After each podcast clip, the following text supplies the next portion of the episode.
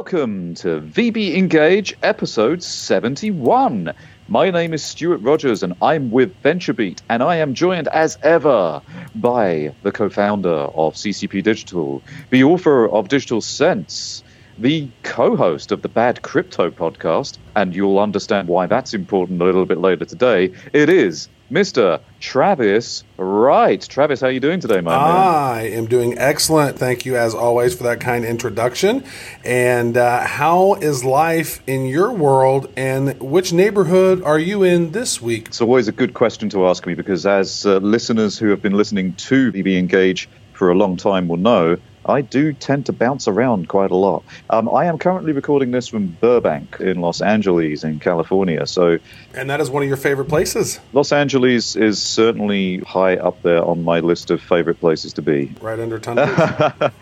I can't remember the last time I saw Tunbridge. Actually, it's and the thing is, being a digital nomad, hopping around from place to place to place, it's not about going where the sites are because I did all that sightseeing when I was a kid. It's about going where your friends are. I've got a lot of friends in Los Angeles, so I like to be here. Yeah, I was there not long ago. And took my daughter, went to a conference there. She loved it. It was a great, great time. But I actually just left Boston. Oh, nice. Came back to Kansas City. Yeah, I gave the keynote on day two of the Marketing Technology Conference and had a blast. So I was the opening keynote, and then they had a panel with the founding CMOs of the uh, marketing automation giants.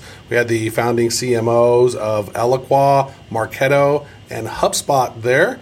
And then our good friend Robert Scoble gave a, a, keynote after that on all of this emerging technology that's going on. You know, that's very timely actually, because we've been talking a lot about AI and it's been an emerging technology. And I read an article by Dom Nicastro who said the title was Why Marketers Have AI on the Brain. And it was actually about Scott Brinker's Martech conference and about the fact that a lot of these sessions that were at the conference were talking about artificial intelligence, the same as we have been for the whole year as it pertains to, to marketing technology.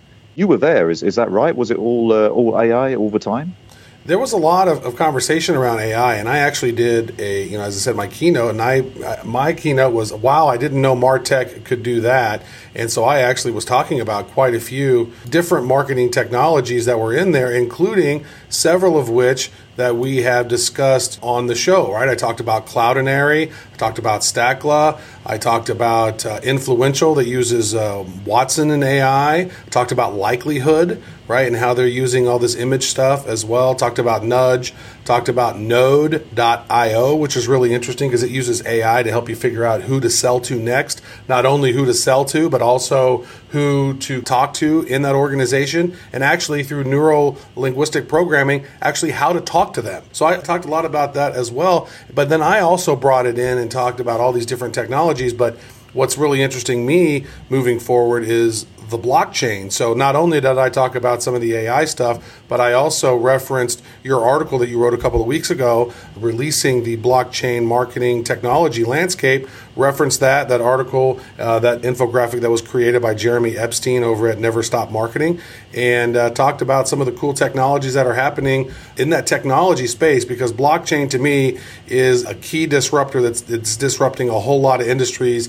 I believe we're going to be talking more about this blockchain and blockchain companies and some ICOs as we're moving forward with this podcast the rest of the year. That's the thing. We've been talking about AI, and that has been and still is an emerging technology. And I think we should carry on with that emerging technology theme as we go throughout the rest of this year and into 2018. Blockchain is going to be affecting marketers. Actually, cryptocurrencies are going to be affecting marketers because I see a future in 2018 where people are going to want to actually start to take payments in cryptocurrency as opposed to regular currencies.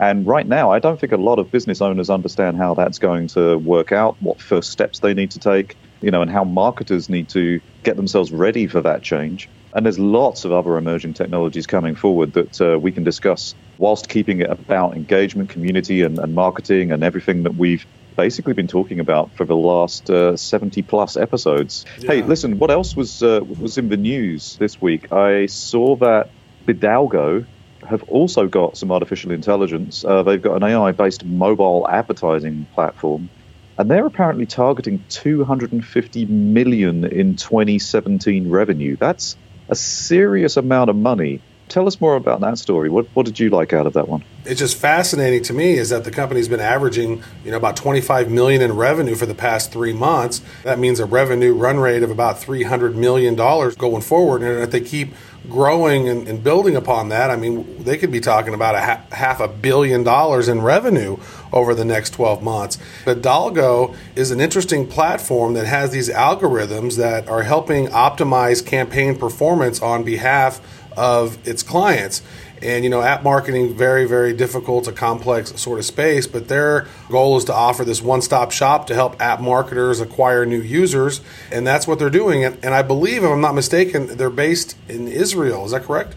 They're a Tel Aviv-based company, and in fact, something that is very close to my heart at the minute because I spent two weeks in Tel Aviv thanks to the Ministry of, Foreign Affairs, who invited me to come and see Tel Aviv and Jerusalem and, and, understand the startup economy, understand the accelerator programs, the venture capital, you know, companies. They wanted me to see everything, and they wanted me to get a feeling of, of why it is that Israel has become this startup nation, as as was coined in, in the book, right? Bidalgo started in Israel in 2010 last year they actually had 86 million in revenue. So to go from 86 million to more than 250 million in revenue in the space of a year is, is pretty outstanding. But it yes. doesn't surprise me because Israel is a really remarkable place uh, for startups. And it's not just the one reason that everybody cites that is the reason why they're so good at technology and leading technology. Um, you know, the one reason everyone cites is conscription and they talk about the IDF and they talk about what that instilled in people and the support that the government will give for people who build their own projects within that framework whilst they're actually doing their uh, service. It's part of it, sure, but it's a small part of it. And what I did, Travis, was publish a really huge long form article about what I discovered about Israel. And uh, we'll put that in the show notes as well, so that uh, if people want to have a nice long read on their uh, train or plane or in not in your automobile. Please, please use some sort of text to speech. Uh, we don't want you reading while you're driving. You know, if they want to get into that, there's about 2,600 words that they can chew on about why Israel is is particularly important. Bidalgo are doing some really cool stuff, aren't they? They are, you know, and I think it, I think it all boils down to their bid algorithm. I see what they did there. I see how they came up with their uh, their name, very fancy. And uh, you know, there's some other competitors that they have, including Nanigans and Smartly.io. And uh, there's also some really interesting mobile advertising platforms popping up on the blockchain as well. I mean, there's companies like AdEx, there's a company called Woke, there's a few other ones out there as well. There's actually several that are popping up in that advertising space. So that's going to be one of the ways that we're able to uh, combat the ad fraud. I love the visibility and the transparency of the blockchain to uh, help eliminate some of the ad fraud. It's interesting space to keep an eye on, uh, and it looks like Bidalgo is doing some, some pretty cool things, but there's also some other uh, companies uh, that are growing in the space as well. So definitely a place to keep an eye on. What's interesting about all of this, Travis? You know, we're talking about all of the AI marketing technologies that were mentioned at the, at the Martech conference, talking about Bidalgo with their AI and their uh, algorithms. But Brian Solis um, actually posted his uh, third annual State of Digital Transformation study this week as well. And the findings weren't particularly promising. It's quite amazing to me. And we, we talk about getting access to and reaching people on their smartphones because that is the way that we sell and market products now. And of course, in order for us to be able to do that, you, you need to be able to take advantage of digital marketing techniques. You need to be in the digital space.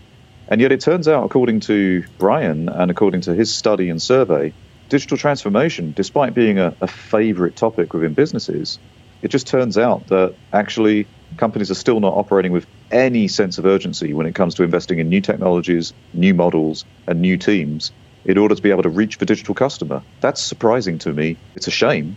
You know, what do you think? I'm not surprised. I mean, I wrote a book, and Brian had wrote the foreword in, in my book, Digital Sense, and it's all about customer experience, marketing technologies, and social business.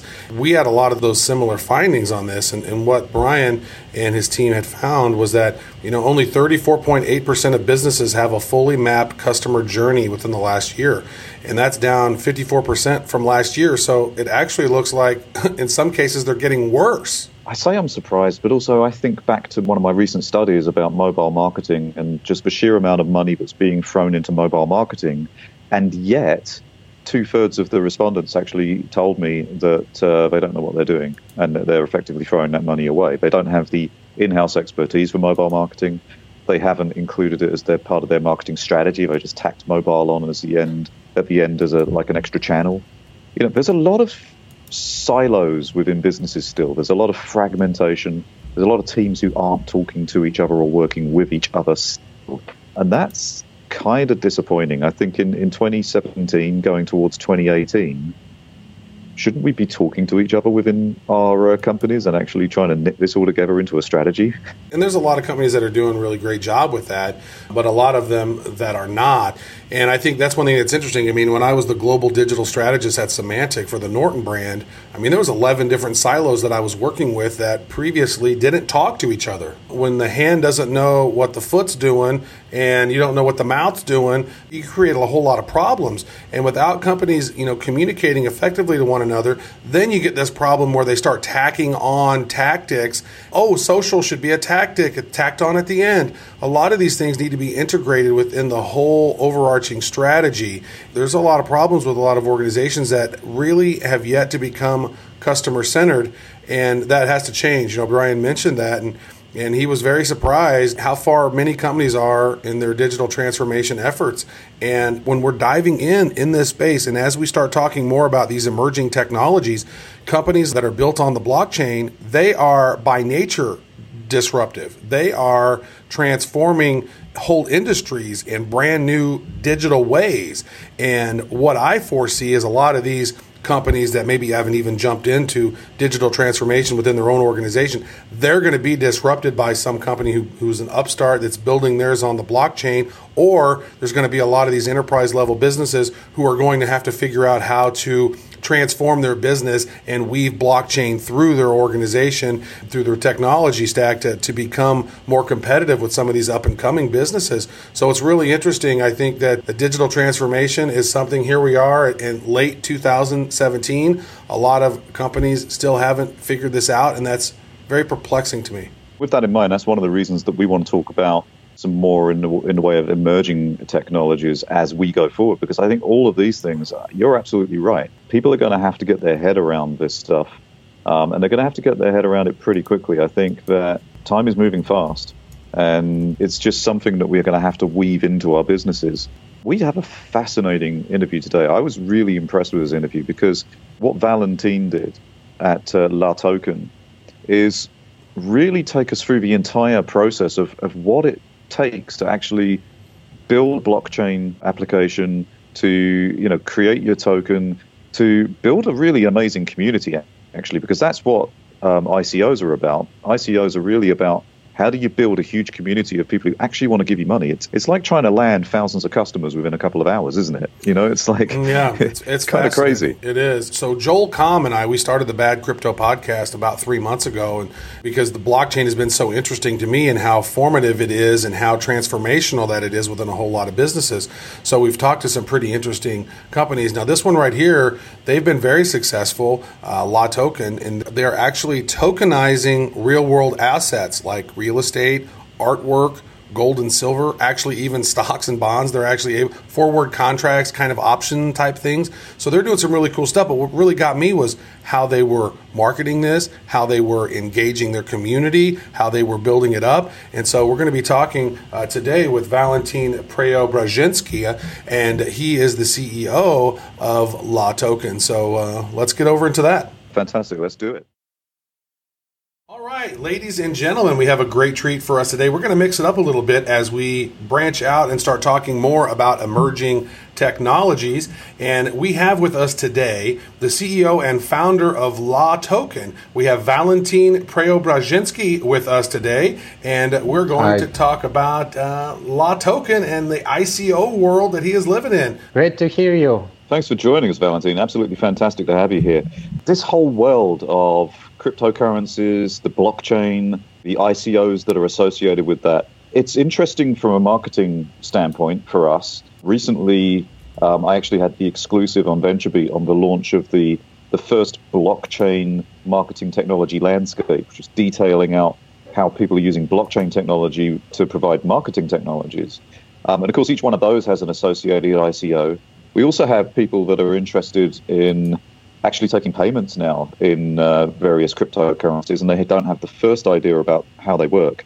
And then, of course, there's the whole ICO market itself, which I know you're really, really killing it in. Um, you've just actually uh, announced that the last round of, of, your token sale has begun, and I think uh, you've already raised something like 17 million from over 9,000 contributors. But you know, to my mind, there's a lot of marketing that goes on in making a, a successful ICO. I mean, what have you done um, in terms of making an ICO successful? How, how, do people get started with that? And is it really as marketing led as I think it is? First, uh, get uh, the idea which uh, utilize token, uh, which uh, uh, utilize blockchain and um, helps crypto technology, crypto economy to expand it is good to have a real user case. So it's not something that is not related to blockchain and crypto is less attractive and uh, you will have less energy and less motivation. Also, uh, this uh, shall kind of correlate with your mission. So if you feel like it's your mission, then you will be more have more energy and more persuasive and uh, do important efforts which you wouldn't do without energy, without motivation.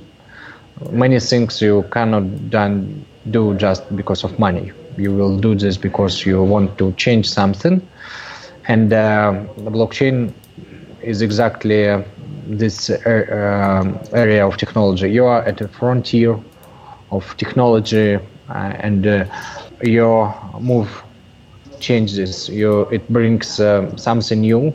It changes uh, behaviors. It changes uh, uh rules of the game in uh, the area where you try to implement this. It removes the middleman. It alters behaviors. Uh, so you need to have energy to make such an impact. If you find a project which motivates you, which is a mission for you, then it's the first big step forward. Then all other things will uh, roll out almost automatically because industry is still at a very uh, beginner stage. Uh, it's grown very fastly. There's a lot, a lot of disproportions and a lot of Ethereum and Bitcoins available to support projects, which uh, helps the entire community, helps the crypto economy to expand. So get powerful idea which drives you, which is value creative. Then uh, you will find advisors. You will find that some of your previous uh, projects, uh, which you probably founded, can be adopted into a prototype, into an MVP. Uh, so you have MVP, you have um, senior team members from your past experience. You get advisors from blockchain community who helps you to sharpen your idea, your business model to blockchain realities. Then uh, you will get uh, idea, uh, design of your token sale, design of your token. So how much tokens will be issued? What uh, mm, uh, uh, will this token be used for? Uh, what is the pricing mechanics, how many tokens you leave for your team, for uh, your company, and how they will be, will be used in the future. We want to communicate this, that you have idea, you have prototype, you have team, you have advisors, you have uh, token design. When you have this, uh, you launch your website. It could be even on Tilda. If you do not have designers, just do it yourself. If you're kind of entrepreneur who want to move fast, who do not want to spend too much time for hiring uh, designers, for hiring agencies, do yourself. Even if you are too senior, even if you have very big uh, kind of senior experience, this allows you to move quick, and then you uh, kind of uh, get um, team members which uh, you didn't have before because your business was kind of, different. Some, something didn't require this type of uh, professionals. So make your website, launch pre-ICO, start to draft white paper, start to hire team, make a proper design for your team members. Uh, so make sure that to exclude uh, a person who doesn't fit your DNA in terms of uh, integrity and so on. It's, uh, there's a problem that um, money is not the greatest motivators, and however ICO is associated with money, so you should have uh, double attention on DNA of your team. Are they motivated by m- money only, and they are risky, or they want to create big product and uh, they want to uh, change behavior to change the world, and uh, they are consistent, they are professional. So hire many people who fits your DNA. If you are mistake, you kind of help uh, this person to move to perhaps another project, or if there's a kind of problems with integrity, just go away. So build a great team. I have uh, th- three McKinsey graduates, very great blockchain developers.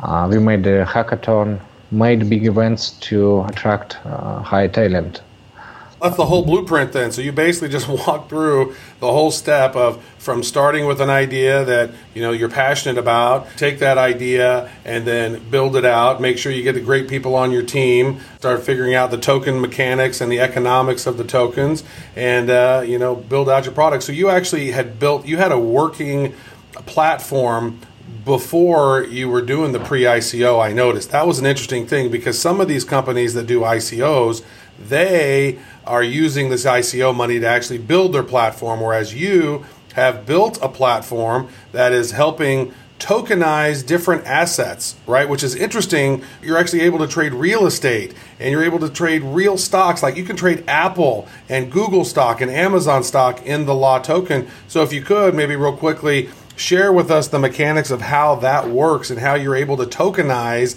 these real assets in cryptocurrency, because that's fascinating. I worked in uh, capital markets uh, for 15 years and uh, seven years at hedge funds. Uh, I was director of research for equities portfolio worth of 200 million dollars in Switzerland hedge funds, and then uh, founded my hedge fund. So I have a, a big experience uh, in trading, and um, this um, tokenized Apple it works like forward. It's a multi-trillion dollar industry in terms of annual turnover. Uh, it works um, this way. There is a settlement date when um, token receives cash equal to the price of underlying asset, or it is rolled to a new token which also represent uh, this underlying asset. So imagine you buy a tokenized Apple today. If you are not in US, uh, it's not uh, open for US. I mean, this asset linked tokens uh, shall be registered before uh, available to US citizens. You uh, buy this token today, and there is an expiration date on 30th of November. This is the real situation. When this expiration date happens, your token will be converted into cash equal to value of Apple share at this date kind of like an option type of thing? Yeah, it's more like forward. Forward contracts, gotcha. And this same uh, way, it works for real estate and other assets. So when there is a settlement date, underlying real estate either is sold and cash is distributed between uh, uh, this asset owners, including token holders, or a new class of tokens is issued uh, and replaced previous tokens.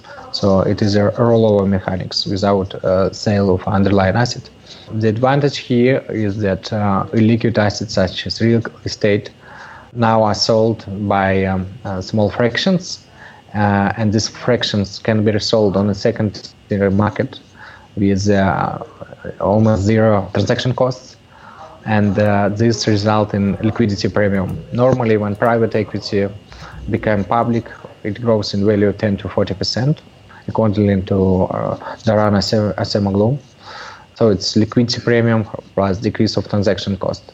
For uh, liquid assets such as uh, Apple shares, um, there is a opportunity for crypto investors to diversify their uh, crypto portfolio into real assets without exchanging cash, uh, crypto into fiat, sending money to bank, to broker, to custodian, uh, paying the commissions and so on. It's uh, it may cost five to seven percent, especially when you move this in one direction then another.